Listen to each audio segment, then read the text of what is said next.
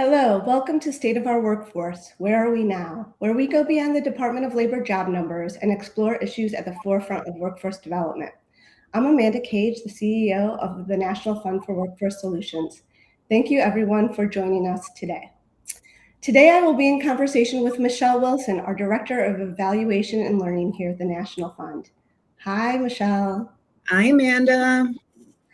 Um, so part of the reason we do this uh, this ev- event is to talk a little bit about how the Department of Labor monthly statistics don't tell the whole story, and you are, have been deeply involved in thinking about how um, how data tells a story. Can you talk about how this work all started for you and for us at the National Fund? Yeah, sure. So uh, a few years ago, we started an advancing workforce equity um, project with um, five of our communities at the National Fund. So, San Francisco, Seattle, Boston, Dallas, uh, and Chicago. Uh, and we really wanted to um, these communities um, deep dive through data with with stakeholder groups so equity work groups and these are folks um, that each of the communities decided who they brought to the table.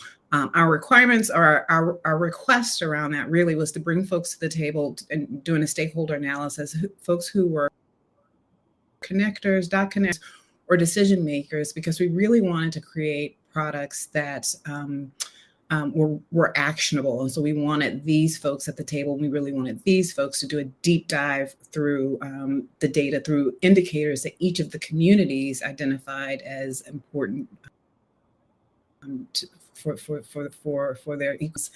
Uh, and then as a result of that work, which was really um, powerful, powerful work, we have those um, advancing workforce equity reports. Um, we wanted to keep this going. Uh, we realized in working with the communities um, that um, uh, understanding disaggregated data, disaggregated data can be very confusing and intimidating the folks because it can feel like really overwhelming. Uh, and so um, making data available to everybody was really critical and helping them to understand that. We really wanted to make that available to all of our communities at the National Fund. And so this is how um, the dashboard came about. And so this is a continuation of that work, um, democratizing data for our collaboratives and folks in their communities um, to look at um, what's happening in the workforce equity space. So can you walk us a little bit through the, the dashboard? I know one of the um, features is that it has uh, columns for workers, employers, and communities. And can you talk a little bit about why those three audiences were so important and what kind of information is important for those audiences to have? Yeah, sure. So they, that's a, a great question. So we the the dashboard really frames and the indicators our vision at the National Fund, our, our how we um, see um, our vision for thriving workers, employers, and communities, right? So that's where those tabs come um, through. That's part of our mission and vision. It's how we do um, decide on um, um, what we focus on in terms of our priorities. It's what um, our collaboratives, um, those indicators frame out perfectly what what we're thinking, how folks should be thinking about where they step in or they jump in to identify solutions uh, to some of the uh, inequities in workforce systems um, and then in, in, their community. So when you look at the workers tab, we really thought it was important one that we understand what the educational landscape and how folks are getting paid education by education. Um, we also look at um, unemployment numbers, things like that. And then when you look at the workers tab, I mean, the empl- employment tab, we really need to be able to show the demographics of a community.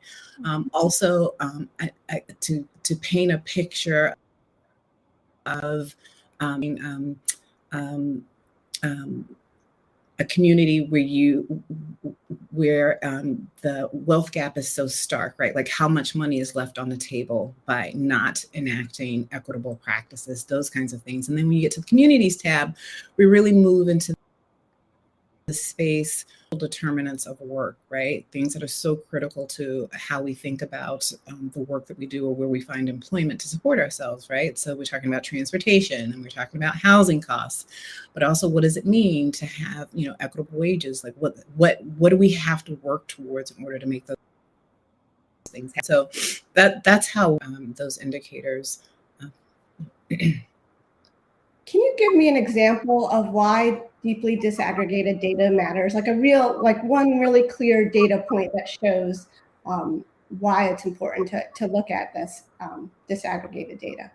Yeah, it's really interesting. And looking at the uh, um, the the numbers, um, um, the jobs numbers, um, the, it says that that unemployment for Asian Americans is 2.4 percent nationally, and that seems like wow, that's really terrific. That's a really low number, but um, one of the reasons why our dashboard is so important is that I can then go like, oh, how does this hold true for our community, right? So they can look at that and they can see the disaggregation, but really that still doesn't tell the full story. That's a level of disaggregation, but what we really need to be able to do um, to um, really disrupt systems is to go a deeper level and look at this by like and nativity um, right? Again we know that communities are not monoliths. So understanding that there's the asian american population but if you look at those subgroups and you'll see that they don't all it doesn't mm-hmm. doesn't bear true for everybody in that subgroup. So knowing that if that's a community you can target strategies to disrupt those oppressive systems right? And and part of we and the, and the way that we do that is really once we understand the numbers is then to mm-hmm. have a conversation about the drivers of inequity like why does that number exist and then what do we have to offer as a solution towards that so I know, Michelle, you've been really um, involved in understanding the data for our collaborators in the 34 communities in which we work. Um, is there one data point that sticks out for you that tells a different story when you look at that um, at that that disaggregated data that just one that sticks out in your head that's that's common across communities?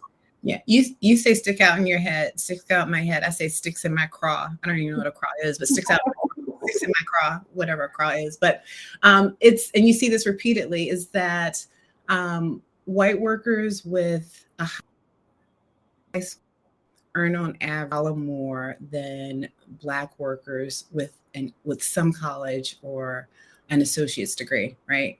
right. That's that's a problem, right? Like that. And, and so if we're talking about the drivers of inequity, this is where the why questions come in, right? And so this is this is how we start unpacking, disrupting these systems that um, allow such something like this to exist, right? So that sticks in my craw, and I'm going to learn what a craw is, but yes. Uh, well, I have to say that, you know, I think part of what's really interested about having all this data is really disrupting those narratives, right? That, that example you just gave, we have such a strong narrative in this country that education is a great equalizer. And once we started looking at that data and sort of uh, t- interrogating it, we find that that's not always the case. Right. Um, I want to thank you, Michelle, for being with us today. Um, I love talking to you about data. Um, and uh, and thank you, everybody else who's joining us uh, via the live stream. Uh, please join us next month when we uh, bring the state of our workforce uh, again. And you can go to nationalfund.org to find out um, our upcoming broadcasts. So thank you, everyone who is here today.